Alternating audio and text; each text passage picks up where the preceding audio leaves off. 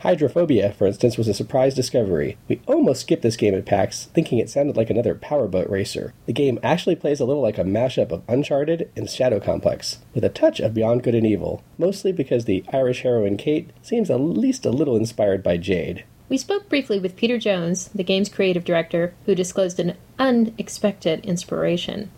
Bruce Willis? It's set about 30 years in the future. This is a game that is loosely based on the Die Hard series. So what you have here is a heroine who's caught behind enemy lines on a giant floating city when terrorists take control. She's just in the wrong place, and what she's looking to do is survive. But by the end of the game, she herself controls water.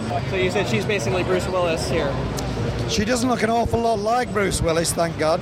But sorry, Bruce. But yes, she's a reluctant heroine. She's Kate Wilson. She is a systems engineer on board this great ship.